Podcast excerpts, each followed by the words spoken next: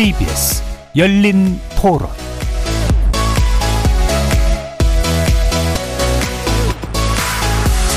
안녕하십니까. KBS 열린 토론 정준희입니다.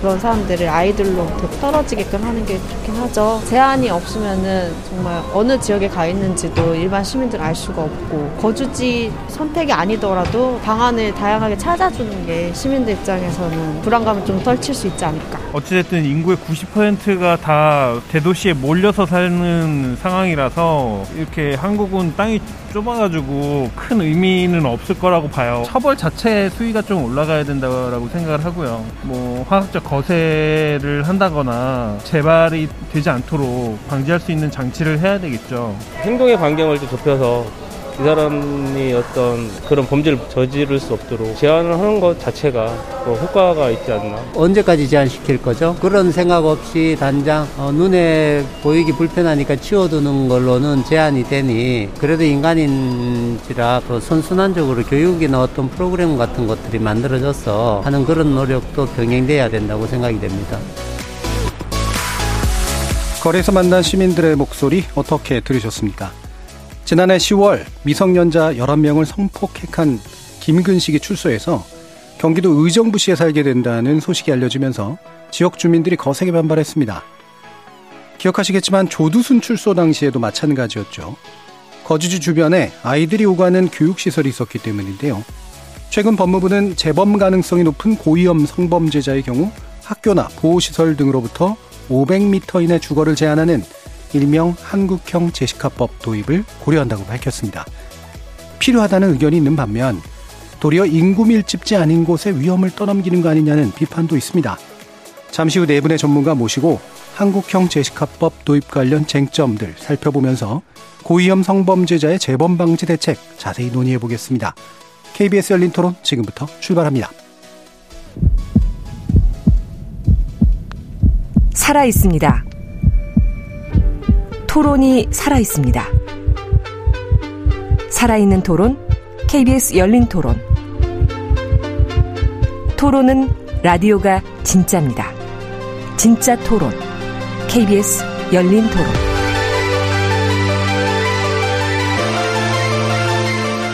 오늘 토론 함께 해주실 네 분의 전문가 소개해드리겠습니다. 승재현 한국형사법무정책연구원 연구위원 나오셨습니다. 안녕하십니까? 이은의 변호사 자리하셨습니다. 안녕하세요.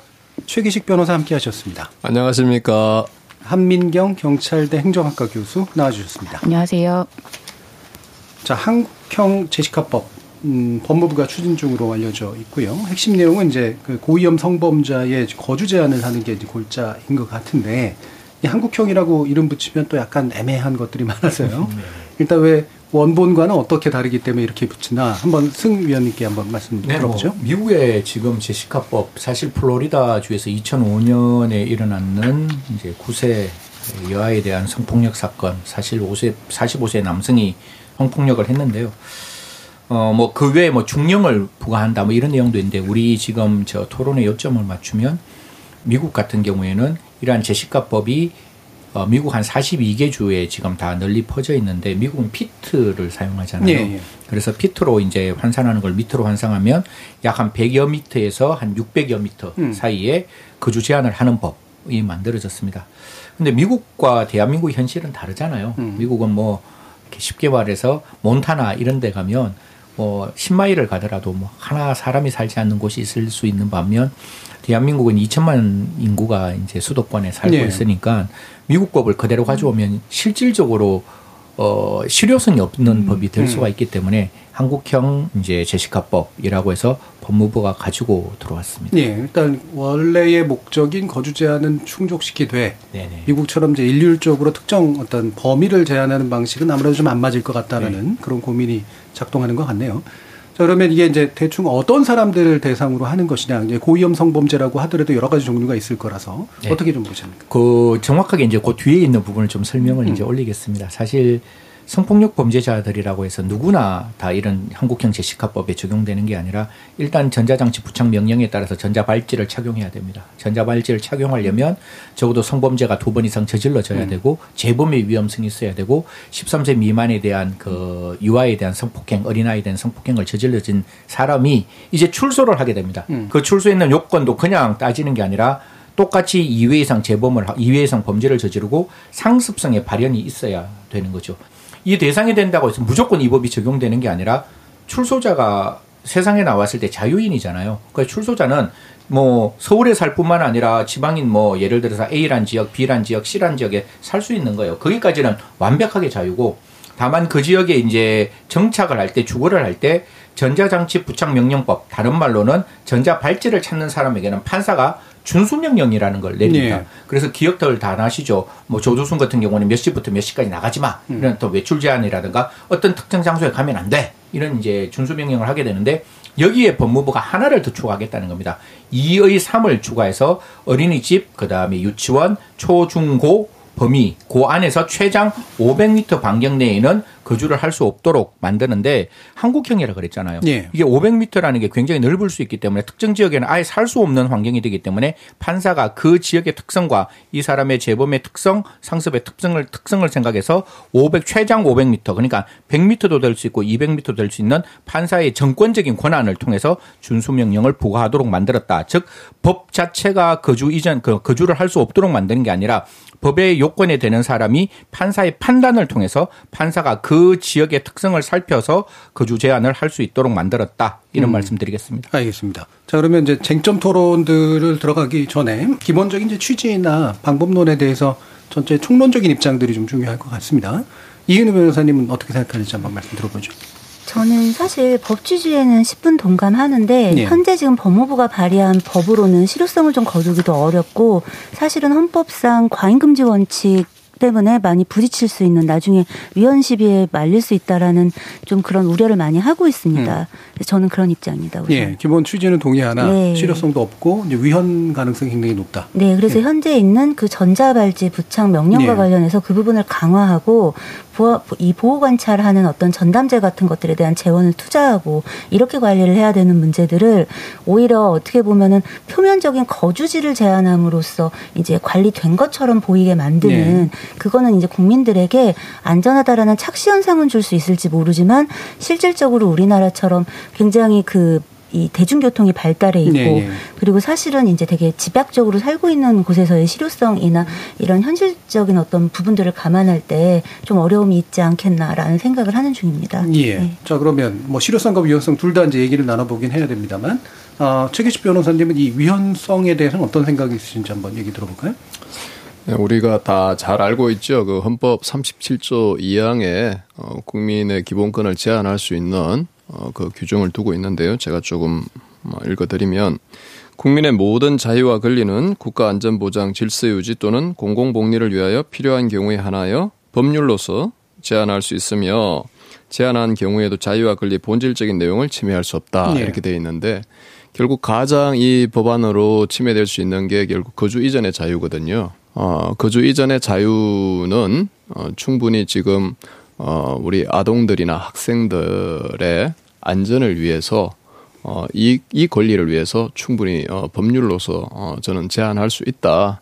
그래서 일단 어, 위헌 소지의 부분은 어, 넘어갈 수 있는 게 아닌가 이런 생각을 합니다. 예, 그 법률로서 제한할 수 있다. 그러니까 본질적인 내용은 침해하지 않는다라고 이제 판단된다는 네. 것이죠.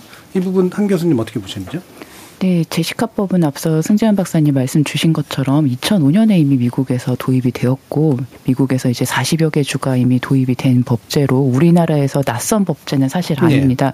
네. 그리고 제시카법에 대한 도입 논의가 지금 이 시점에 처음 이루어진 것도 아닌데요. 음. 그렇다고 한다면 왜 제시카법이 우리에게 이미 알려져 있는 법제임에도 불구하고 지금까지 도입되지 않았었는가를 살펴볼 필요가 있다고 생각합니다. 네. 그러니까 성범죄의 원인이 무엇이고 재범이 발생하는 상황이 어떤 것인지에 대한 이해와 관련되어 있다고 생각되는데요.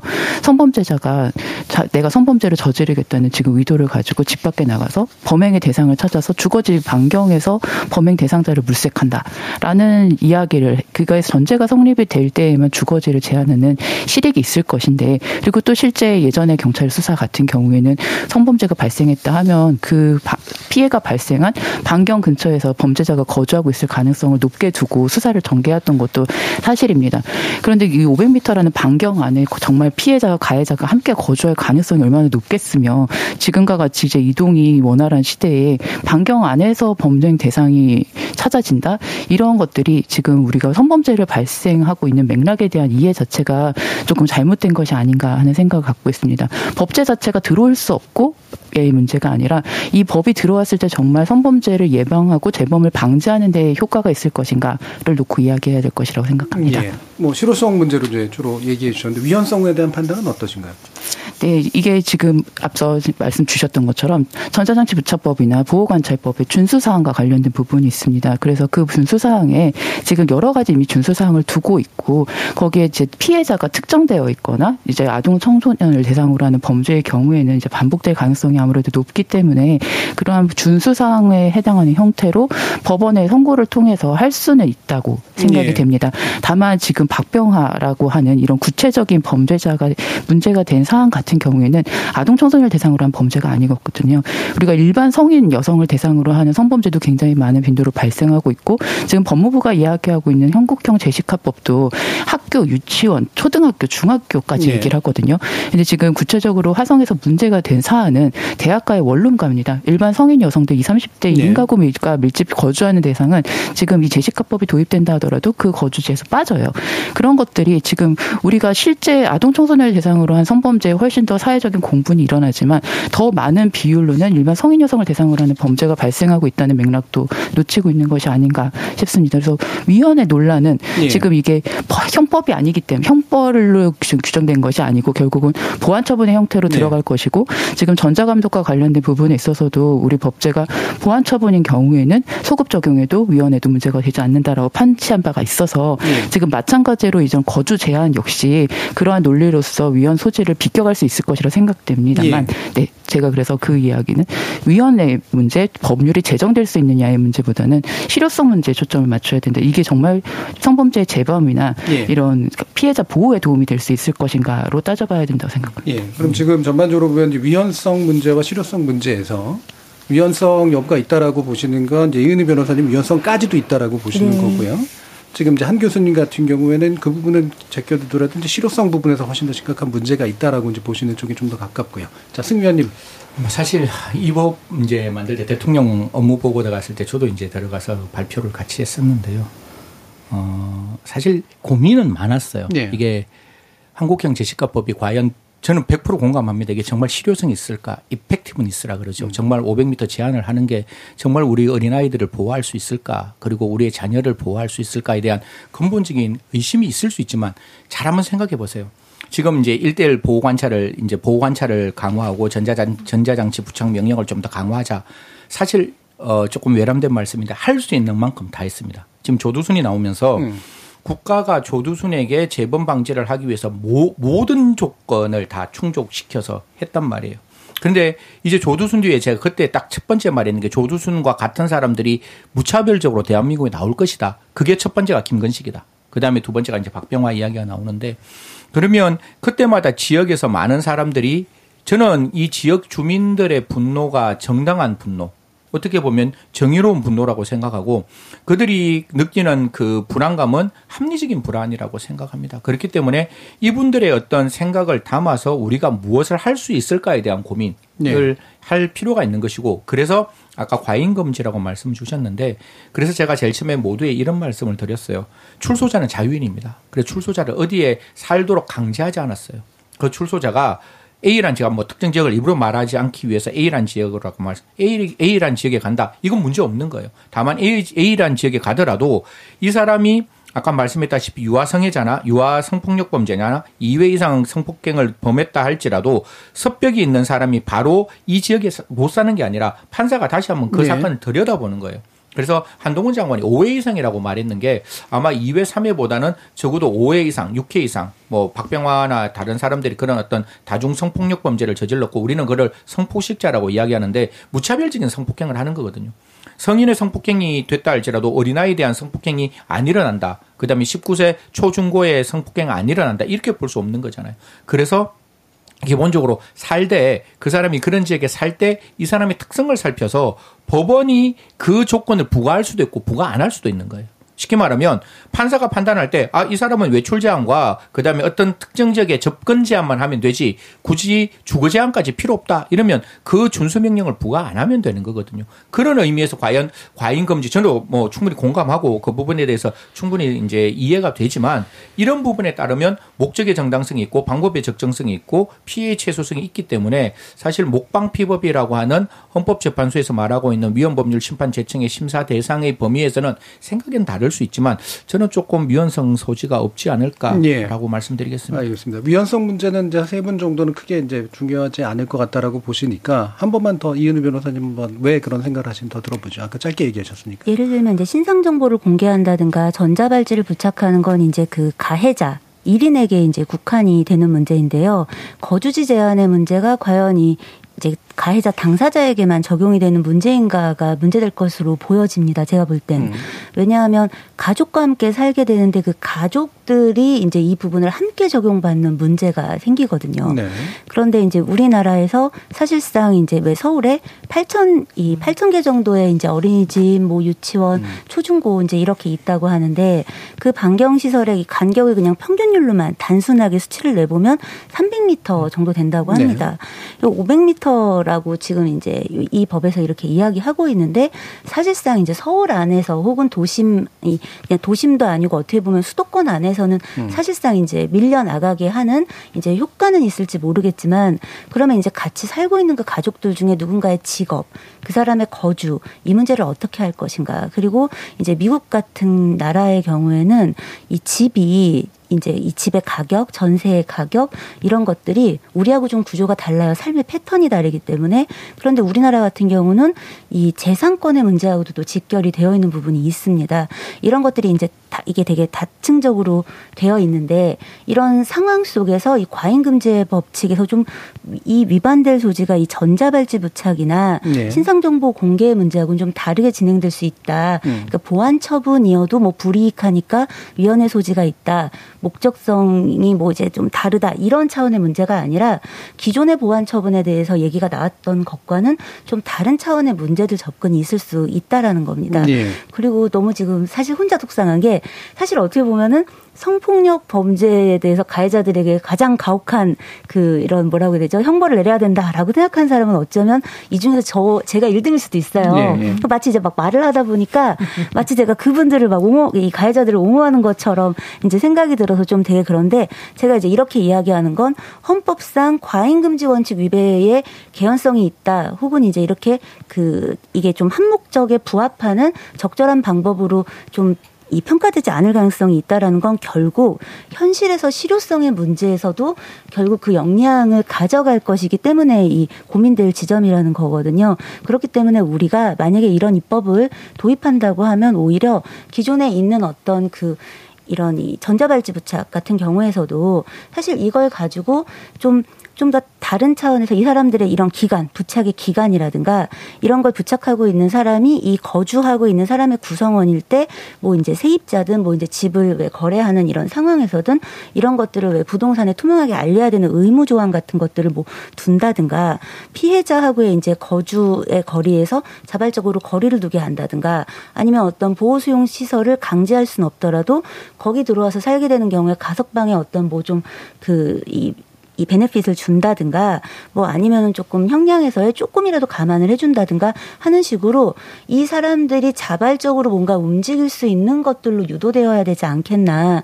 그런 게 되지 않는 상황에서 단순하게 거주지를 제, 제한하는 것만으로 이게 이제 미국에서 가지고 있는 어떤 법의 어떤 실효성인 효과까지가 이어질 수 없다면 예. 결국 헌재에서도 이걸 만약에 고민하게 될 때는 부딪힐 가능성이 상당하다라고 본다는 겁니다. 예. 그리고 그러니까 철저하게 헌법 법리적 판단만의 문제가 아닐 수 있는 부분이 있으니까 실효성의 문제로 아예 그냥 가버리는 게 나을 것 같습니다. 네. 왜냐하면 지금 이제 위원 관려가지고 음. 어, 너무 많은 이야기를 할 필요는 없을 것 같고 충분히 전달이 된 것 같고요. 실효성 문제는 되게 여러 가지 차원에서 지금 나오고 있어요. 첫 번째는 어, 이거는 결국은 밀집지만 보호하는 거 아니냐, 밀려나게 만드는 거 아니냐라는 측면이 있고요. 어, 두 번째로는 사실 법원에게 판단을 넘기는 셈인데 그 법원이 제대로 좀 판단해 줄까라는 그런 측면도 좀 있는 것 같습니다. 그래서 법원이 결과적으로는 현재하고 별로 다른 판단을 내리지 않을 가능성도 상당히 있다면 이건 이제 왜 해야 되는 걸까라는 의문도 있을 테니까요. 이 부분 먼저 최기식 변호사님 좀 말씀 주시고요. 처음에는 가장 먼저 교도소 안에서 어, 성범죄에 대한 치료가 필요하다고 보고요. 예, 그러니까 그다음 음, 나와서는 음. 결국은 이러한 전자팔찌와 같이 예, 예. 이 정도의 규모로 판사님의 그 판단을 통해서 제어를 해주는 것은 그나마 현재 어떤 다른 방법이 없는 상황에서 어떤 실효성을 그래도 조금이라도 음. 어, 학부모들의 안전이라든지 아, 불안감을 해소하는 그리고 실제로 범죄를 해소할 수 있는 그러한 효과가 있다 이렇게 봅니다. 예, 뭐 이 부분은 우리가 판사님들의 마음에 들어가지 않는 한 사실은 알 수 없고 앞으로 또 판례가 어떻게 나오는지 또 보지 않는 한 알 수가 없는데 기존의 어떤 것들을 보고선지 아마 유추할 수밖에 없을 것 같은데요. 한 교수님은 어떻게 생각하시나요? 네, 지금 이 아까 이은희 변호사님께서 중요한 지점을 짚어주셨는데 실효성이 문제가 되면 결국은 이게 위원회 문제로 이어질 수 네. 있죠. 그래서 제가 더 실효성을 이야기해 드리는 건지도 모르겠는데요. 비례성의 원칙이나 최소 침해 원칙에 당연히 실효가 없는 제도로 과도한 기본권 제한이다 이렇게 될 수 있어서 그런 지점으로 실효성과 관련된 문제가 논의가 된다면 음. 위원회 관련된 논의도 이어질 네. 수 있는데요. 법원의 판단으로 당연히 되어야 된다고 음. 생각합니다. 이게 거주 이전의 자유라고 하는 기본권 제 한이기 때문에 뭐 가석방 심사위원이라든지 보호관찰 심사위원이라든지 이런 행정기구 위원회 형태로 이런 거 주거지 제한을 결정할 수 있는 사안은 절대로 아니라고 네. 생각하고요. 판사님들이 필요한 경우에는 준수 사항으로 추가를 하시겠지만 필요하지 않다고 생각하시는 경우에는 빼시겠죠. 그거는 정말 판사님들이 그 상황에 따라서 지금 다른 준수 사항에 대해서도 그렇게 판단하고 계시는 것만큼 하나의 옵션을 더 드리는 것이고 다만 우리나라에서 지금 준수 사항을 판단할 때 그 과거의 책임을 결정하는 형벌을 선고하는 단계에 서 대해서 준수 사항에 대한 결정까지도 이루어지고 있는데 지금 나름 감옥 이 교도 교정 시설 안에서 나름 좋은 삶 프로그램을 통해서 성범죄자들이 지금까지의 삶을 반성하고 앞으로 좋은 삶을 나아가기 위해서 많은 이런 성폭력 가해자 치료 프로그램을 이수를 하고 있거든요. 최장 500시간까지. 그래서 그 과정을 통해서 모든 범죄자들이 그런 성과 관련된 왜곡된 인식을 개선할 수는 없겠지만 일부는 정말 그 자신이 형을 선고받았을 때와는 위험성 정도가 다를 수 있을 것인데 이런 거주 이전의 자유를 제한하는 과한 굉장히 중한 준수 사항에 대해서 그 형이 선고되는 시점에 결정되었던 준수 사항이 이제 출소하는 시점에까지 그대로 이어지는 것은 적절치 않을 수 있다고 보고 우리 법제가 이 부분은 많은 논의가 있었지만 아직까지 되지 못한 부분인데 출소에 임박한 시점에 이런 그런 준수 사항에 대한 법원의 선고가 적절했는지에 대해서 다시 한번 확인하는 절차는 필요하다고 생각이 됩니다. 이거는 지금 준수 사항과 관련해서 전자감지 부착이라든지 이런 부분에서 다다 논의가 되어 왔는데 이게 지금 보안 처분에 관련해서 하나 지금 법원의 판단이 출소 시점에 다시 이루어져야 된다라고 된 거는 성충동 약물 치료 하나 있거든요. 네. 이런 방식으로 이런 중하다고 생각되는 보안 처분의 경우에는 그것이 정말 출소 이후에 적용될 필요가 있는지에 대해서 출소가 임박한 시점에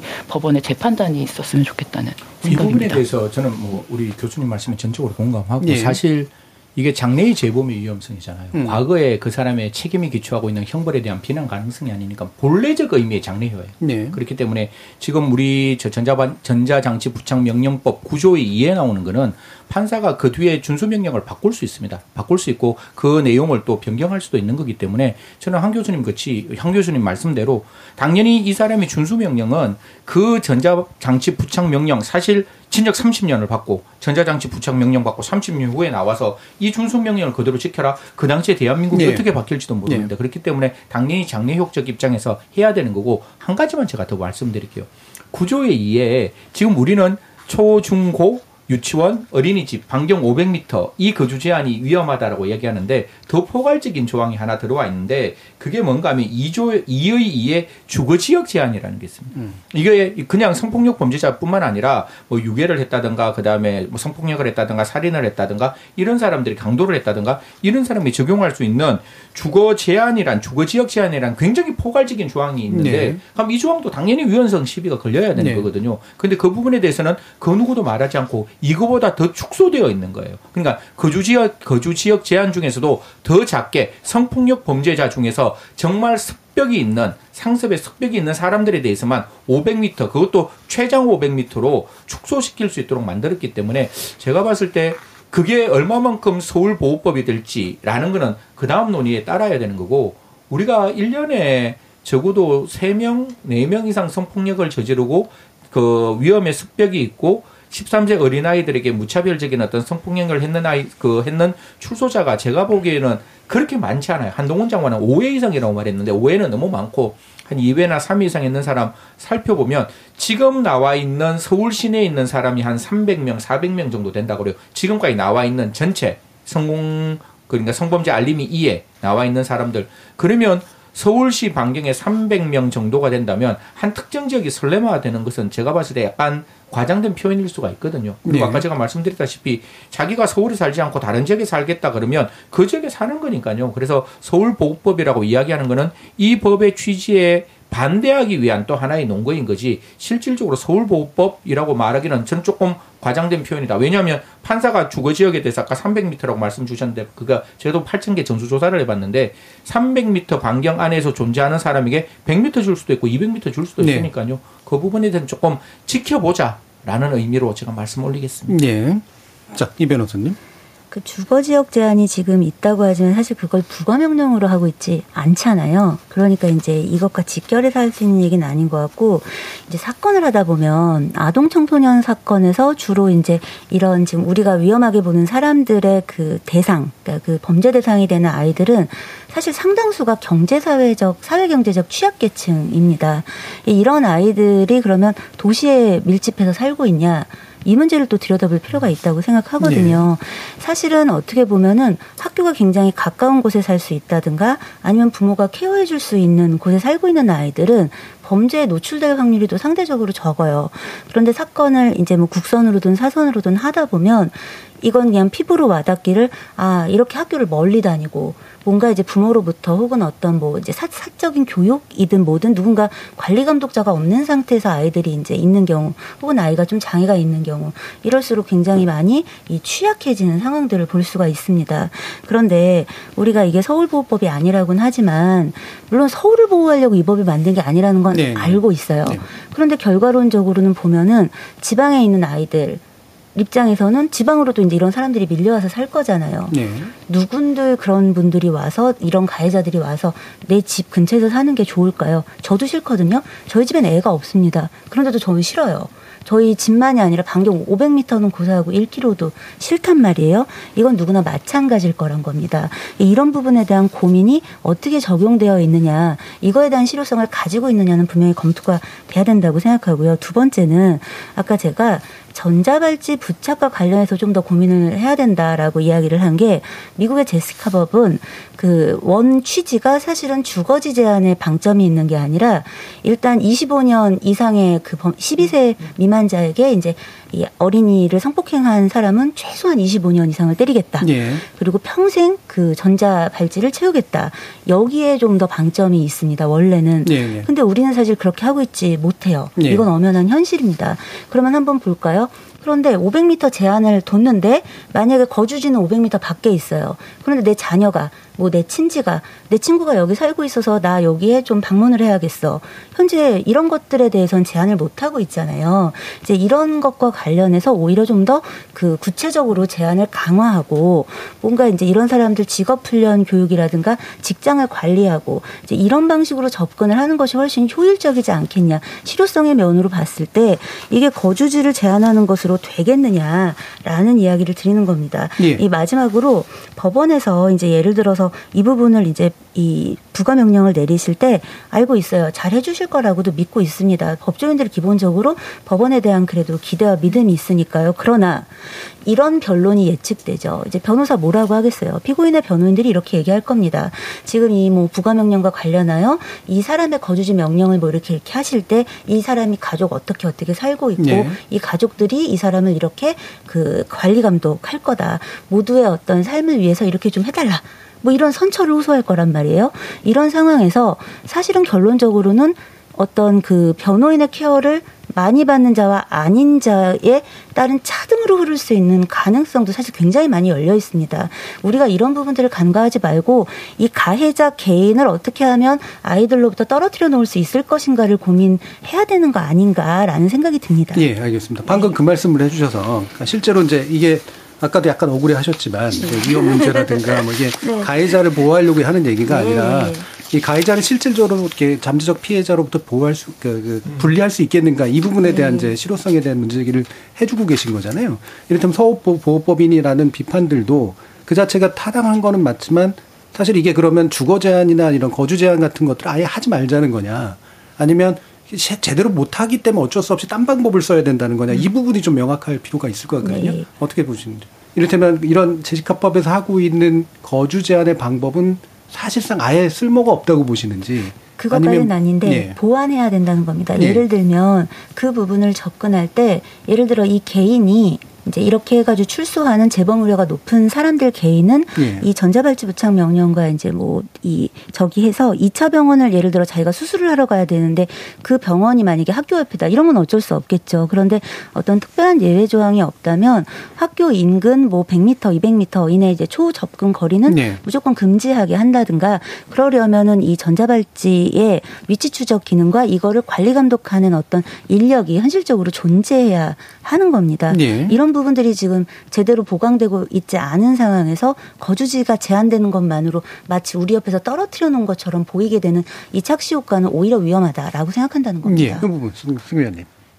이게 참, 참 저도 답답한데 네. 저희들이 할 수 있는 걸 안 했는 게 아니에요. 예를 아까 그 분명히 이제 우리 저 휘경동에 보면 중앙관제센터가 있고 중앙관제센터 있으면 그 전자발찌 찾는 사람들이 움직이는 동선이 보이잖아요. 그러면 그 근처에 학교가 있으면 소리가 나요. 소리가 나는데 그럼 소리가 나서 일정 시간 머무르고 있으면 전화합니다. 너 어딨냐? 뭐 하냐? 그러면 잠시만 말씀했다시피 뭐 약국에 왔습니다. 아니면 지나가는 길입니다. 그리고 울리고 난 다음에 지나가면 그 사이 이제 없어지는 그런 상황이기 때문에 사실 전자감독 장치만으로 전자감독 장치는 아날로그 방법이 아니잖아. 눈대 사람이 직접 보는 게 아니라 점으로 어떤 기계적으로 보는 거기 때문에 이게 한계가 있다는 거예요. 그러니까 지금 갖고 있는 우리 보안 처분 네 가지 일대일 보관찰, 그 다음에 전자 감시 장치, 그 다음에 성범죄자 알림이 2, 그 다음에 고지 이 네 가지가 실질적으로 성범죄자가 재범을 방지하는데 저는 감히 다는컨대 말씀드리는데 효과가 그리 많지 않다 라고 이야기하는 거예요. 제일 효과가 있는 건 성충동 약물 치료인데 이게 안 이루어지고 있고 동의가 없으면 안 되니까 그러면 이제 그 다음 고민을 하는 거예요. 그러면 여기서 국가가 할 수 있는 더 좋은 방법은 저는 보호수용 도입해서 정말 문제 있는 사람 아까 치료 이수 교육 프로그램으로는 안 되는 사람들이에요.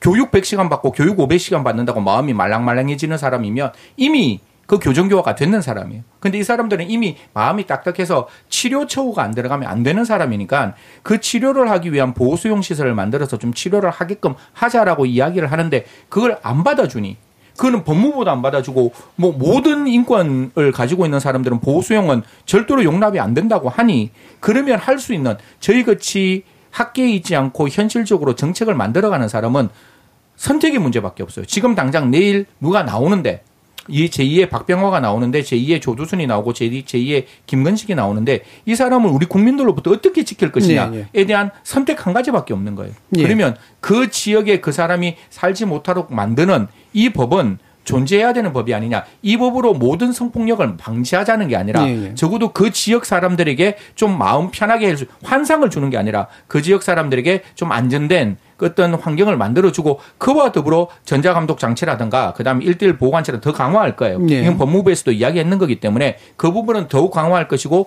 인력과 예산은 더욱 보완할 것이다. 요 말씀까지 예. 드리겠습니다. 기타 방안들 아마 2부에서 좀 더 논의하긴 할 텐데요. 저, 저, 이 단독 요거만으로 효과를 보려고 하는 건 아니겠다라고 이해할 수는 있겠죠. 자, 기본적으로 거주 제한을 좀 더 세밀하게 해서 좀 인권적인 문제라든가 이런 것들 없애고 실효성을 높이는 거주 제한 정도는 필요하다고 보시는지 아닌지에 대한 의견을 좀 더 여쭙고 싶습니다. 한민경 교수님.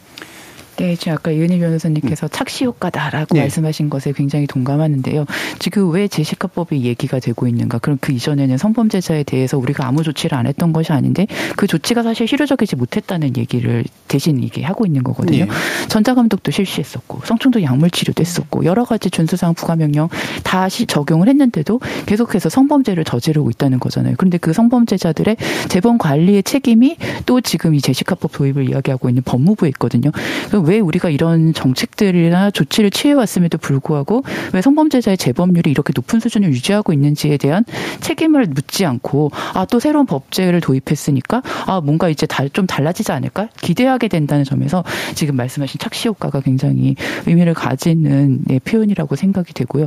그래서 지금 우리가 하고 있는 정책들이 나름 성범죄를 예방하고 재범을 방지할 수 있을 것이라고 생각해서 해왔는데 왜 이것이 제대로 작동하지 않고 또 이렇게 이전에 지나갔던 논의인 제시카법이나 보호 수용이 다시 한번 얘기되고 네. 있는지 좀 그 이전의 정책들에 대한 실효적인 그 부분들을 다시 한번 점검을 해봐야 된다고 저는 생각을 합니다. 예, 그러니까 거주 제한을 세밀하게 하는 방법은 오히려 착시 효과에 가까울 수밖에 없다고 기본 입장을 가지고 계시는 것 같아요. 네. 좀 최기식 변호사님 말씀까지 들어볼까요? 네.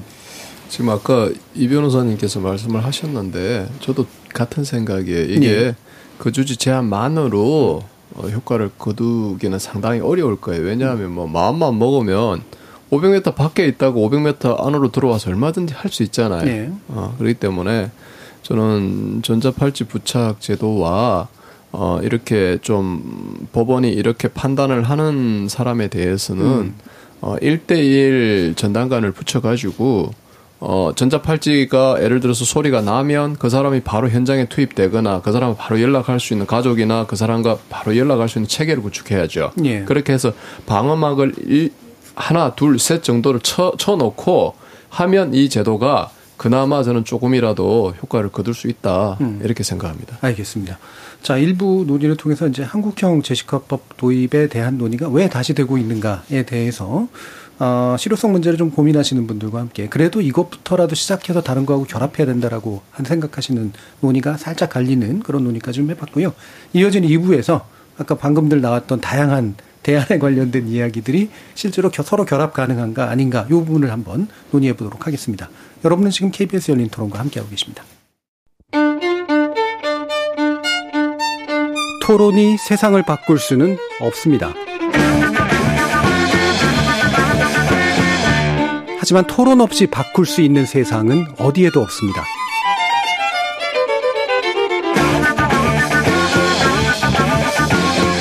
세상의 선한 변화를 갈망하는 당신. 정답이 아니라 질문의 힘을 믿는 당신. 우리 KBS 열린 토론에서 만납시다.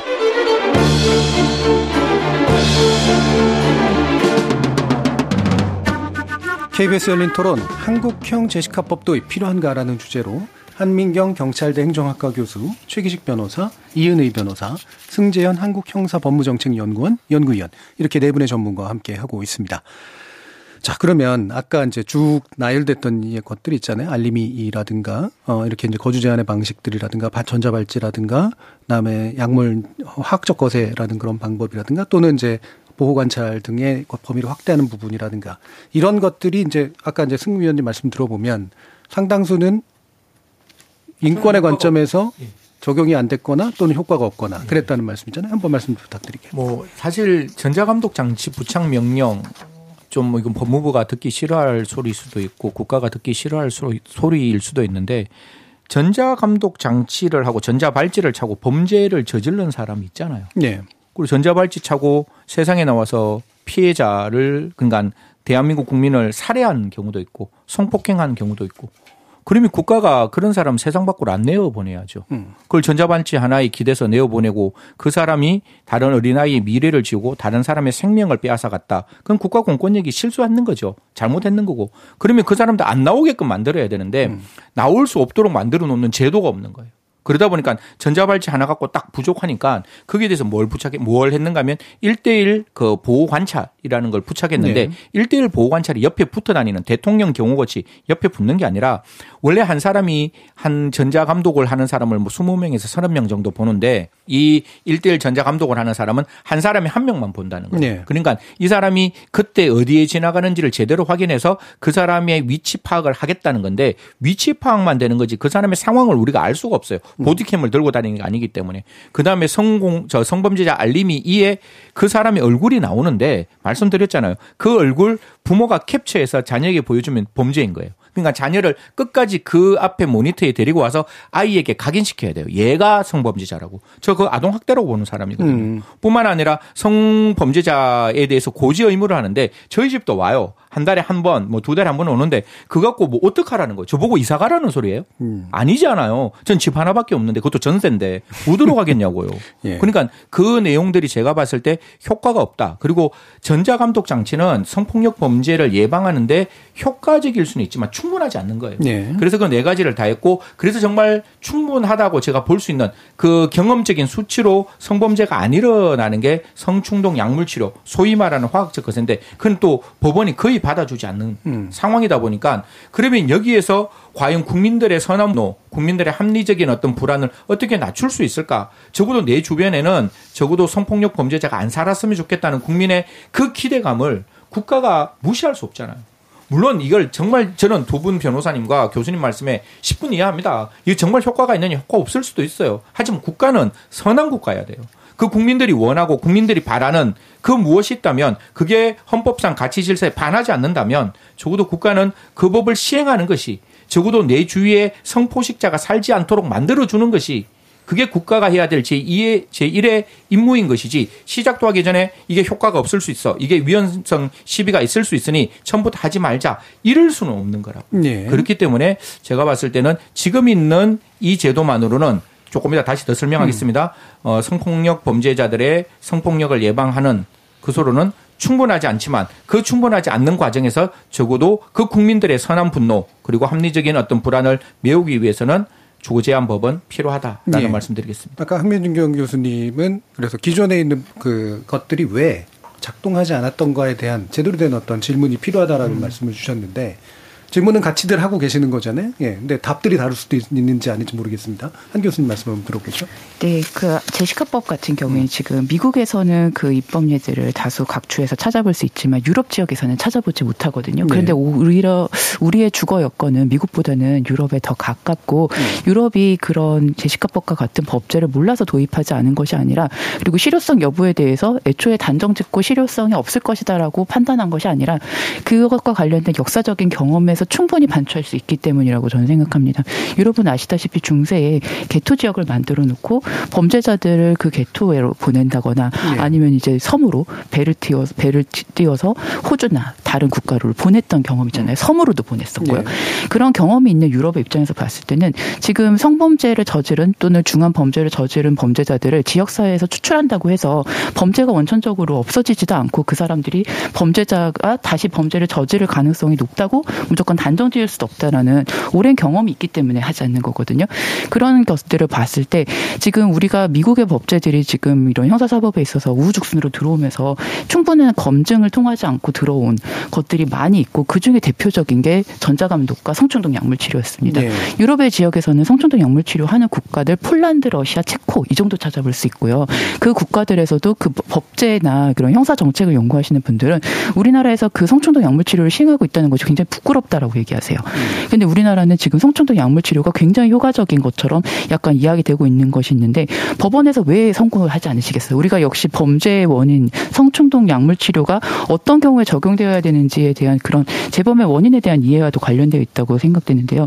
소아 성애자 지금 포식자 이런 표현들이 제가 독일에서 유학을 하고 귀국했더니 우리나라에 굉장히 많이 쓰이고 있더라고요. 사실 네. 놀랐는데 그 범죄 분야에서는 성포식자 이런 표현 포식자라는 그 predatory라는 표현이 사라진 게 1980년대까지만 쓰이고 더 이상 쓰이지 않거든요. 네. 학계에서 사장된 용어가 약간 대중에게 이제 어필하기 위한 용어로 쓰이는 것을 보면서 사실은 그렇게 성범죄를 더 이상 억제할 수 없는 성충동에 의해서 저지르는 사람들이 얼마나 되며 우리가 딱 외관으로 보기에도 아 이 사람은 성범죄자다. 이 사람은 재범을 할 거다라고 판단될 수 있는 사람은 사실 극히 드문 사실 우리 주변에서 얼마든지 찾아볼 수 있는 사람들이 성범죄자인 건데 네. 그 사람들을 처음부터 너는 다시 성범죄를 저지를 것이니 우리 지역에 살지 마라고 이렇게 낙인 찍는 것이 과연 사회 제 사회화의 측면에서나 그런 낙인 효과 방제 측면에서 바람직할 것인가라는 그런 생각이 듭니다. 그리고 이런 성충동 약물 치료 와 그래서 그런 관련 지연 여러 가지 정책들이 사실은 그, 그 기반이 법적인 논리라든지 실효성의 기반이 튼튼하지 못하기 때문에 사실은 어느 하나가 괜찮다, 어느 하나가 잘못되었다라기보다는 지금 우리가 성과 관련된 범죄에 대해서 대응해왔던 방식 전반 사실은 예. 돌아봐야 되는 상황이라고 음, 여기 근본적인 접근법이 되게 다르게 느껴집니다. 지금 승 의원님 말씀하신 거고 이제 정반대 얘기들이 이제 나온 거잖아요. 이 부분은 뭐 지금 바로 이렇게 이제 또 대립시키기보다는 좀 이따 다시 한번 한번 좀 의견을 여쭤보도록 하고요. 사실 한 교수님이 그러면 근본적으로 뭘 생각하고 계신지 그 포지티브한 내용이 잘 못 들어서 예, 그건 나중에 좀 더 다시 한번 좀 들어보겠습니다. 그러니까 뭐가 문제가 있는 건 문제가 있다는 건 얘기는 확실한데 그럼 어떻게 하자는 얘기냐라는 거하고 똑같이 연결이 되니까요. 최기식 변호사님 한번 말씀해 주시죠. 네. 아까 우리 한 교수님 말씀하셨는데 음. 그 아마 법무부에서 이렇게 이 대상으로 청구 검사가 청구할 대상들이 아마 그렇게 많은 모든 사람들을 대상으로 하고 있지 않을 거예요. 한번 예. 뭐 이렇게 한.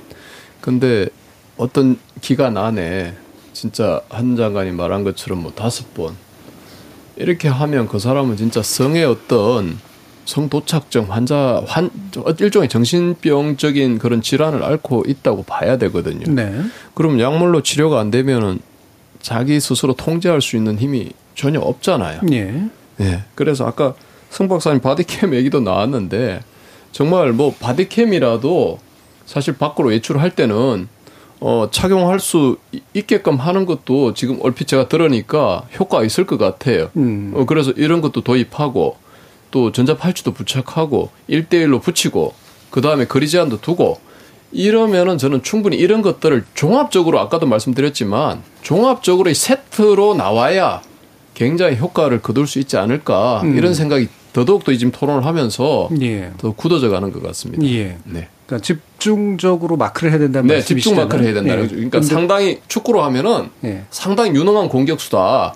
그리고 수비수가 네다섯 명 붙잖아요, 거기에. 예, 예. 그처럼 마크를 해줘야지 1대1 마크 해갖고는 지금 효과를 거두기 어렵지 않나 예. 이런 생각이 듭니다. 다만 이제 그 대상자는 상당히 이제 적은 그렇죠. 상당히 심각한 범죄 유형에 그렇죠. 한해서 예. 자 이윤우 변호사님. 저는 그 엄벌보다 필벌이다라는 주의자인데요. 네. 우리 그 사법 체계가 여태까지 이런 성범죄 가해자들에 대해서 필벌했는가? 그러니까 반드시 벌하고 그리고 필요한 적절한 벌을 했는가의 문제를 네. 반드시 돌아봐야 된다고 생각합니다. 엄청 부족합니다. 음. 그래서 사실은 그 미국 제시카법에서는 25년을 이야기하고 있지만 우리나라에서 그 살인 같은 것들이 수반되지 않는 상황에서 아이들 성폭행한 거에 25년 찾아보기가 드뭅니다. 네. 근데 이 필벌이 이루어지고 있지 않은 상황을 제껴놓고 지금 이제 뭐 주거지 제한한다라는 얘기를 하는 거예요. 자, 전자발찌를 자기가 임의로 해제했어요. 그럼 실질적으로 얼마나 처벌했냐 이런 걸 좀 돌아봐야 됩니다. 네. 이런 부분들에 대해서 필벌하고 이 필벌에 대해서 교육되고 하면 어느 정도는 남을 위해서가 아니라 나 자신을 위해서 일단은 경계하고 조금은 자제하는 것들이 생길 수 있는데 우리는 전혀 그게 작동되고 있지 네. 않습니다. 그 다음에 이 전자발찌후 1대1 보호관찰제도 한 지 얼마나 됐나요? 얼마 안 됐잖아요. 더 해야죠. 그래서 이런 부분들 그리고 뭐 일정 기간 어디에 머물면 뭐 삐삐삐삐 울려갖고 전화한다고 하는데 그거 가지고는 안 되는 겁니다. 아까도 저기 누가 말씀하셨는데 바로 출동해서 혹은 사전에 이게 보고됐느냐 이런 것들이 점검이 돼야 되는데 우리는 아직 이걸 충분히 돌려보지 않았어요. 그래서 이런 상황들 그리고 주기적으로 방문하고 체크하고 이런 걸 해보지도 않아 놓고 지금 마치 그동안 충분히 했어라고 얘기하는데 이건 사실이 아니죠. 그리고 지금 예를 들어 신상 정보 공개 명령 같은 경우도 뭐 아이들에게 캡처해서 보여주면 그쵸 이건 사실 아이들에게 굉장히 가혹한 겁니다. 그런데 이웃이 함께 경계하려면 특 특별한 사정이 있다면 그걸 확인할 수 있어야 된다고 생각합니다. 네. 예를 들면은 뭐 이제 영국에서 만약에 내가 누군가랑 결혼하려고 하는데 이 사람에게 데이트 폭력이나 가정 폭력의 습이 있는지 이런 것들을 조회할 수 있듯이 우리도 어떤 그런 좀 더 이 신상 정보에 대한 확인을 할 수 있는 폭을 좀 넓혀서 지역 안에서 자체적으로 저 사람에게 문제가 있을 수 있어라는 것들을 좀 사람들이 예의주시해서 보면서 그 사람이 혹시 좀 이상한 행동을 하면 볼 수 있는 좀 이런 것들에 대해 유념할 수 있는 것들이 좀 필요하다고 생각하고요. 현장에서 이제 이런 사건들을 계속 다루다 보면 점점 아동 청소년 사건에서 온라인이 개입하는 걸 많이 실감하게 됩니다. 네. 이렇게 길을 가다가 애들을 꾀가지고 뭐를 해 이럴 수도 있지만요. 사실은 온라인상에서 뭐 오픈 채팅방이라든가 여러 가지 이런 tool을 통해서 아이들을 되게 원거리로도 불러내고요. 중간 지점에서 만나기도 하고요. 이런 것들이 있는데 지금 이런 부분에 대해서는 지금 뻥 뚫려 있는 거예요. 네. 왜냐하면 여전히 시대는 디지털로 가고 있는데 이 아날로그 시대에 이 멈춰져서 사람들에게 안전하게 해줄게라는 사탕을 주고 있는 거죠. 그래서 마지막으로 이런 말씀 드리고 싶습니다. 누구에게나 국가가 선해야 한다라고 이야기하셨지만 저는 국가는 합리적이어야 한다고 생각합니다. 선하다는 거 당연히 너무 좋죠. 누구에게나 근데 선할 수가 없기 때문에 우리가 추구해야 되는 건 합리적이고 적절한 어떤 부분인데요. 그 부분에 있어서 우리가 아이들을 위해서 정말 다 했어? 이렇게 여쭤보는 겁니다. 예. 어, 어, 승 의원님 말씀하신 용어가 많이 공격받았습니다. 그래서 다시 한번 또 말씀을 드려야 되긴 할 것 같은데 거기에 대한 반론도 좀 예, 해주시고요. 예, 뭐 세, 예 기본적으로 필벌 문제에 대한 이제 견해를 예. 좀더 여쭙고 싶습니다. 먼저 저는 뭐 한 교수님 말씀에 전적으로 공감하는데 저도 뭐 독일 퇴결교도소라는 곳을 갔다 왔고 프랑스에 있는 보수용 시설도 갔다 왔는데 대한민국 법제는 독일 법계를 이렇게 개수하고 있어요. 네. 개수하고 있음에도 불구하고 형벌에 대해서는 보안 처분을 전혀 도입하고 있지 않죠. 즉 시설 내 보안 처분이 없어요. 그러니까 어떤 사람이 장래에 재범의 위험성이 있으면 우리나라는 무조건 교정 시설에서 나오게끔 하는 거예요. 저 독일 같은 경우에는 유기징역형 15년밖에 안 돼요. 그게 왜 그런가 하면 보수용 시설이 있기 때문에 그런 네. 거예요. 그러니까 이 사람이 재범의 위험성이 있으면 우리 같이 그냥 거주지 제한이 아니라 500m 제한이 아니라 너 시설에 들어가 시설에 들어가서 치료받아 라고 하는 거예요. 그게 부정경이에요. 아예 그 기간이 없어요. 치료 받을 때까지 하는 거예요. 음. 그런데 지금 우리나라에서는 그 보호수용이 보호감호라는 제도 때문에 트라우마에 휩싸여서 폐지가 되고 난 다음에 그 다음부터 문제가 있는 게 뭔가 하면 그 출소자들이 세상 밖에 나오는 순간 이게 교정의 실패도 아니에요. 교정의 한계인 게 음. 교정이라는 게 그 사람을 선하게 만드는 착하게 만드는 즉 개성교화의 효과도 있지만 응보가 빠질 수 없잖아요. 그러니까 네. 교정은 응보와 개성교화를 함께 하면서 정기형이란 말이에요. 그러면 딱 친역 10년이면 다음 날 무조건 나와야 돼요. 그러면 그 순간에 치료가 안 되었다 할지라도 개성교화가 안 되었다 할지라도 나올 수밖에 없는 거죠. 네. 그러면 그 나왔을 때 진짜 합리적으로 현존하고 명백한 재범의 위험성이 있을 때 우리는 어떻게 해야 될 것이냐에 대한 진지한 답이 없는 거예요. 없고 어떻게 하는 건 무조건 세상에 나와. 음. 그 나오니까 불안하니까 아까 말했다시피 중첩적이고 다층적인 보안 처분이 붙기 시작하는 거예요. 그러다 보니까 지금같이 소위 말하는 누더기가 되는 거거든요. 네. 하나도 효과 없는 보안 처분이 붙고 붙고 붙고 붙고 붙어도 안 되니 거주 제한까지 가자. 그러니까 저는 정말 위험한 사람 보수용 시설에서 제대로 치료받게 하자. 이게 궁극적인 해답이다라는 음. 말씀을 드리고 제가 말하는 선한 국가라고 이야기를 했는 것은 저는 합리적인 국가하고 동일하다고 이야기를 네. 할수 있습니다. 제가 말하는 선한 국가는 악한 국가가 아니라 그 사람에게 필요한 내용, 즉 국민 중에 피해자도 보호해야 된다는 거예요. 가해자가 발 뻗고 자고 가해자가 행복을 추구하는 나라 저는 더 이상 안 만들어졌으면 좋겠어요. 네. 피해자가 행복하고 피해자가 발 뻗고 자는 세상. 가해자의 세상은 망가지지 않지만 피해자의 삶은 무너지는 세상을 더 이상 보기 싫다라는 의미에서 선한 국가라고 말씀드렸고 필벌 100% 공감합니다. 사실 성폭력 범죄 옛날에 우리 저 앵커도 그렇고 많은 교수님들 옛날 대부분 판례 보셨죠? 술 먹고 범죄 저지르면 네. 순간 욕정이 발생해서 그러면 술 먹었으니까 장량감경, 심신미약감경하고 그 다음에 계획범죄가 아니니까 장량감경하고 그러면 성폭력 범죄 사실상 집요로 거의 다 나와요. 진짜 생명부지 나 다른 사람의 성적 자기 결정의 자유를 최여비의 폭행 협박으로 침해했다 할지라도 그게 집행유예 나오는 시절이 제가 2009년만 되더라도 목도를 했었으니까. 네. 그런데 그게 바뀌고 바뀌고 바뀌어서 지금은 이제 어느 정도 형량이 나오기 시작하는데 그럼에도 불구하고 법원의 형량이 너무 낮다는 거예요. 그런 의미가 우리가 고쳐진다면 그 한동훈 장관도 지금의 유기형 상한이 너무 낮고 법원의 형량이 너무 낮기 때문에 40대의 사람들이 세상에 무차별적으로 나와서 여전히 성폭력을 저지를 수 있는 신체적 조건이 된다는 거예요. 예. 그러니까 적어도 이 정도까지 하자라고 말했는 거기 때문에 저는 이 변호사님 말씀대로 정말 엄벌은 아니지만 엄벌까지 바라지도 않아요. 제발 필벌이라도 했으면 좋겠다라는 거고 그러면 우리나라가 이런 어떤 사회에 나오는 보안 처분이 아니라 독일식의 정말 제대로 된 보안 처분 중에 시설 내 혹은 사회 내 그리고 뭐 우리가 흔히 말해서 사회와 시설의 중간 단계에 있는 사회적 처우도 좀 만들어졌으면 예. 그럼 이런 논의는 안 나올 수 있거든요. 예. 그래서 그 부분도 함께 논의가 되기를 희망하고 바라고 원하고 있습니다. 예. 기본적으로 이제 형량도 그러니까 양형도 높아질 필요도 있지만 바로 감옥이냐 감옥 아니냐의 어떤 이분법적인 게 아니라 점점 이제 분리의 정도를 가장 높은 거에서부터 낮은 것까지 다 단계화 시킬 수 있는 예. 이런 방안이 필요한데 왜 우리는 그게 안 되고 있느냐 이 부분엔 답답함 얘기하셨는데 한 교수님 왜 안 되는 것 같습니다. 네. 지금 보호수용과 관련된 이야기를 주셨는데요. 네. 우리가 독일의 그 시설 내에 관련된 그 수용을 다 도입하지 않은 것은 아니고 네. 이제 사회보호법을 폐지하면서 네. 치료감호법을 이제 대체 입법으로 보안입법으로 이제 하면서 지금 그 치료 감호는 가능한 상태입니다. 이제, 이제 소아 성범죄자나 살인 등 강력 범죄를 이제 저질러서 다시 재범 위험성이 높은 경우에는 지금 공주 치료 감호소라고 예전에 불렸었던 국립 법무병원에 이제 치료 감호를 갈 수 있는데 치료 감호의 기간이 우리는 정해져 있어요. 독일은 치료 감호를 선고하는 경우에 정말 치료가 될 때까지는 계속 감호거든요. 네. 그리고 보호 감호를 이제 우리는 이제 사회보호법을 폐지하면서 보호 감호를 이제 폐지했지만 이제 계속해서 보호 수용을 도입하자는 이야기가 있고 아 독일도 보호 수용이 있으니까 우리도 할 수 있는 것 아니냐라는 이야기가 많이 있습니다. 근데 독일의 보호 수용이 있긴 있는데 그 그대로 도입을 과연 우리나라가 할 수 있을까는 저는 의문이거든요. 음.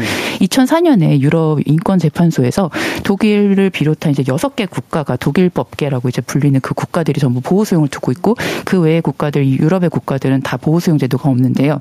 이 여섯 개 국가에 대해 서 유럽 인권에 유예된다라고 이제 위헌 판결을 내렸어요. 그 법을 최종적으로 법 독일이 수용하는데 10년 가까이 걸렸고 2014년 15년에 이제 그 보호 수용제를 우리가 전면 탈 전면 환골 탈퇴했다라고 이제 하면서 오프닝을 했는데요. 보호 수용의 시설이 얼마나 좋은지를 보셔야 우리나라가 과연 저, 네. 저 중한 범죄자들에게 보호 수용을 할 것인가 이거에 대해서 이제 판단을 하실 수 있을 텐데 이 사람들이 재범 위험성 때문에 자신의 자유를 박탈당해서 시설 내에서 계속 살아야 되는 거잖아요. 음. 완전히 인간다운 삶을 보장 해 주거든요. 그 네. 안에서 스튜디오 안에서 음식도 해 먹을 수 있고 손님도 초대할 수 있고 음. 차도 끓일 수 있고 동물도 키워요. 그러니까 그런 이제 인간다운 삶을 충분히 보장해 주면서 보호 수용을 하고 있기 때문에 나의 재범 위험성이 낮아지지 않았다고 한다면 내가 이 안에서 삶을 영위하는 것에 내가 동의하겠다라고 하는 보호 수용자들이 있습니다. 우리도 그 정도의 여건을 갖춰주고 재범 위험성을 관리를 하겠다고 한다면 보호 수용 못할 것도 아닌데 문제는 우리가 이게 지금 형벌을 지금 집행하는 것과 다르지 않은 형태로 보호 수용이 집행될 게 우리의 지금 교정 상황과 너무 명백히 보인다는 네. 거죠. 그렇게 한다면 보호 수용을 지금 단계에서 우리의 이런 교정 상황에서는 도입되기는 좀 어려울 거다. 교정과 지금 보호 수용이 분리되지 않은 상태일 것이고요. 제가 아까 제가 뭐 전자감독도 약간 문제가 있고 음. 성충도 약물 치료도 지금 부족한데 그러면 도대체 성, 성범죄자들에 대해서 어떻게 할, 할 것인가 네. 이런 이야기를 여쭤보셨는데요. 충분히 지금 재범을 관리할 수수 있는 위험으로 만들기 위해서 많은 사람들이 노력을 해왔고 지금 그런 것들이 집약되어 있어야 하는 것이 교정이나 보호관찰 단계에서의 성범죄자들을 대상으로 한 치료라고 이제 치료라고 불리지만 사실은 교육과 상담을 병행하고 음. 있는 이런 과정인데요. 사실 굉장히 형식적으로 이루어지는 부분들이 있습니다.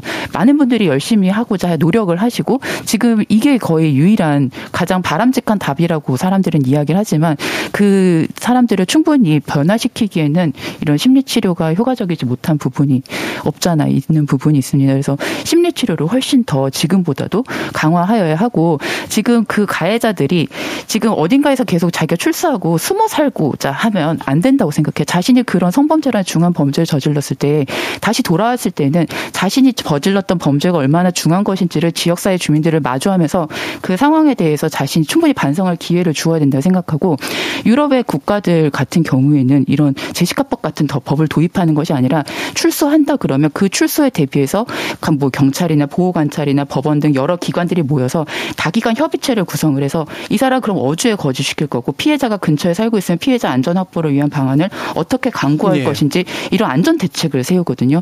저는 우리 사회도 충분히 이런 다기관 협의체를 구성하는 방식 지역 사회에 지금 위험이 닥쳐오고 있고 그 위험을 지역 사회가 함께 해결할 수 있는 방안으로 풀어갔어야 한다고 생각합니다. 네. 지금 이 화성과 관련된 사건에 있어서도 지금 법무부가 이 위험을 알리지 않고 일방적으로 그 위험을 지역 사회를 떠넘긴 상태였거든요. 네. 네. 지역 사회가 그 상황에 대해서 전혀 대비를 할 수 없었던 것도 지금 이렇게 지역 주민들의 반발이 큰 원인이라고 생각합니다. 귀국해서 이제 봤었을 때 2010년 정, 중반에 제가 귀국을 해서 봤을 때 보호관찰 실무에서 굉장히 놀랐던 것 중에 하나가 전자감독 대상자들이 이제 중죄를 저질렀으니까 오랜 기간 형을 복역하고 출소를 해요. 그러면 사회와의 유대관계도 다 단절되어 있고 재산도 없으니까 갈 곳이 없어요. 이제 이제 원호를 해야 되는 보호 관찰관들이 이 사람들의 주거지를 마련하기 위해서 갈 수 있는 곳은 기초생활 수급 비용으로 갈 수 있는 고시원 정도나 아니면 그래도 가족이 뭔가 계속해서 도와줄 수 있는 경우에는 가족의 이름으로 집을 계약하더라고요. 예, 예. 이 실무가 조만간 큰 문제가 될 것이라고 생각했어요. 우리가 부동산에 굉장히 예민한 부분이 있는데 실거주자와 명의자가 다른 경우에 이게 과연 사람들의 신뢰 보호가 예. 이야기되지 않겠나 생각했는데 지금 이 화성의 상황에서도 그런 부분이 문제가 됐었고 지금 예, 조두순 상황 에서도 이사의 문제에 있어서도 예. 명의자와 실거주자가 일치하지 않는 이런 문제들이 제기가 됐거든요. 차라리 지역사회에 그 문제를 처음부터 알리고 우리가 이 사람들이 어떻게 이 그 성범죄자가 어떻게 활동하는지 어떠한 생활 패턴을 가지고 있는지 지역사회가 다 같이 감시를 하고 우리 지역사회 안전을 같이 높이기 위해서 관심을 높이는 방향으로 긍정적으로 이야기할 수도 있지 않았을까 저는 네. 그런 생각을 하고 있습니다. 요약하면 이제 심리치료와 예. 관련된 교육과 관련된 부분과 지역사회의 위험을 알리면서 함께 관리할 수 있는 위험의 형태로 네. 네, 조정해 가야 된다는 말씀을 드리고 싶습니다. 네. 중요한 심리치료 플러스 안전대책을 이제 협의하는 그런 기구에 대해서 얘기를 해주셨는데 다른 분들도 견해를 여쭤봐 여쭤봐야 되긴 합니다만 제가 짧게만 다시 여쭙고 싶은 건 이 사람들이 분리되어 있을 만한 좋은 시설들을 우리 사회가 감당할 수 있느냐. 인식도 이제 그런 나쁜 상태에서 비슷한 문제가 안전대책이라고 하는 것들을 다 기구를 꾸려가지고 뭐 하는 걸 감당할 수 있느냐 문제가 나서지 않을까라는 생각이 들어서 요건 좀 더 현실적이라고 보는 이유는 뭔지 한번 듣고 싶어요. 네, 이제 실제 그 지역 주민, 그 예. 범죄자가 살게 된 지역 주민들하고 말씀을 나눠보면 모든 지역 주민들이 그 사람들이 오는 것을 막, 막연히 그냥 반대하시지는 예. 않아요. 그 사람들도 어디 가서 살아야 될 텐데 그래도 우리 동네에 한때 살았던 사람이고 그 가족도 알고 있는 사람인 경우가 많은데 그럼 우리 지역에서 살면서 이 사람이 다시 범 범죄를 저지르지 않을 방법은 무엇일까를 고민하시는 걸 많이 봤습니다. 네. 지금 우리 사회에서 우리 교정 시설이라든지 뭐 소위 형사 사법과 관련된 혐오 시설들이 이주하는 것에서 발생한 문제들이 다 있는데 결국은 이런 지역 사회의 현안을 솔직하게 가감없이 이야기하고 그러한 뭔가 혐오 시설이라고 올컬어지는 시설들이 들어갈 때 그것에 대한 인센티브를 부여하는 방식으로 해결을 봤어요. 예. 이걸 막연히 무조건 안 된다라고 지역 주민들이 우리 국민들의 수준 수준이 그렇게 낮지 않지 않습니까? 예. 우리가 이거 이 사람들이 어딘가를 결국은 갈 수밖에 없다고 한다면 그래서 그 지역이 우리 지역일 수밖에 없다고 한다면 그럼 우리도 이거에 대한 반대 급부를 받고 이 사람을 수용하면서 하는 방식으로 실제 문제가 해결되는 방, 방안들을 많이 보았고 교정시설 같은 시설도 그러할진데 사람과 관련된 부분은 이렇게 지역 주민들이 훨씬 더 그것을 진지하게 고민할 수 있는 지점이 열려 있지 않을까 생각합니다. 우리가 아직 이런 다기관 협의체 지역 네. 주민들에게 이렇게 범죄자가 곧 석방될 예정이다. 이 지역에 거주할 예정이다. 그리고 이 지역의 보호관찰관은 어떻게 활동할 것이다. 이렇게 사전에 알려본 적이 없잖아요. 네, 알겠습니다. 네. 예. 요 정도까지만 듣고요. 이제 거의 마무리할 시간이신데 다른 두 분께 제가 짧게 뿐이 못 드렸으니까 약간 더 길게 아, 어떤 부분이 좀 핵심적으로 정말 현실성을 높이는 데 필요한 부분이다라고 보시는지를 먼저 좀 듣고 또 첫 분의 이제 마무리 발언 듣도록 하겠습니다. 최기식 변호사님. 네. 오늘 상당히 많은 대안들이 지금 도출이 된 것 같아요. 네. 그래서 이것이 A가 답이고 B가 답이고 C가 답이고 뭐 이렇게 따로따로 답이 있는 게 아니고 저는 지금 말씀을 쭉 들어보니까 우리 성재현 박사님 말씀하신 어, 보호수용 또 치료 감호 이런 제도들 어, 저도 독일에서 그 소년범 교도소를 가봤지만 네. 다 1인 1실 쓰고 그 안에 자기들이 배우는 공구 같은 것들, 치사시설 다 돼 있거든요. 그만큼 교정에 대해서 굉장히 이미 음. 수용 중인 우리 소년범들에 대해서도 그만큼 네. 잘 하고 있거든요. 근데 아까 우리 한 교수님 말씀하신 것처럼 이 성범죄자라는 것은 피해자가 자기가 과거에 성범죄를 했던 그 피해자가 대상이 또 된다기보다는 또 다른 제3의 피해자가 계속 양산될 수 있거든요. 그렇기 때문에 지역 주민들 입장에서는 상당히 특히 네. 아이들을 가진 부모님들 입장에서는 상당한 위기감이거든요. 그래서 처음부터 새로 시작해보자고 그러면 음. 처음에 선고하고 어 교정 시설에서 특별히 이런 분들에 대한 정말 철저한 치료 프로그램들을 개발하고 나왔을 때 그러면 아까 말한 그러한 네. 뭐 거주지 제한, 전자팔찌, 또 바디캠 하여튼 우리가 할 수 있는 모든 것들. 그럼에도 아까 말씀하신 대로 정말 그거 하나 위배할 때마다 전자팔찌 하나 끊을 네. 때마다 또 바디캠 하나 풀 때마다 그게 상당한 형량을 부과한다든지 네. 이렇게 하면 오늘 얘기하신 모든 것들을 종합적으로 해서 법무부가 음. 다시 한번 요 법만 가지고 얘기하지 말고 네. 종합적으로 한번 이번 기회에 제도를 한번 만들어 봤으면 음. 어떨까 이런 생각을 합니다. 알겠습니다. 이은우 변호사님. 이제 오늘 엄벌 필벌에 대해서는 엄청 얘기를 했으니까 예. 마지막으로 교화에 대한 이야기를 해보고 음. 싶습니다. 교화 포기할 수 있겠나?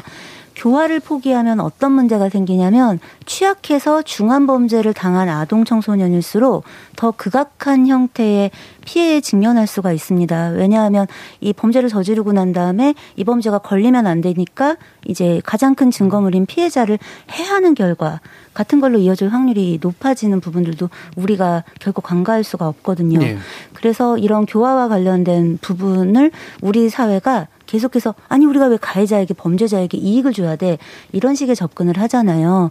그렇게 접근해야 될 문제가 아니라 우리의 아이들의 안전은 그저 벌하는 것만으로는 해결되지 않아라는 인식이 음. 함께 있어야 될 것 같습니다. 그러려면 돌아왔을 때 어쨌든 같이 생활할 수 있어야 되는 건 어쩔 수가 없는 거예요. 누구도 싫을 테니까. 네.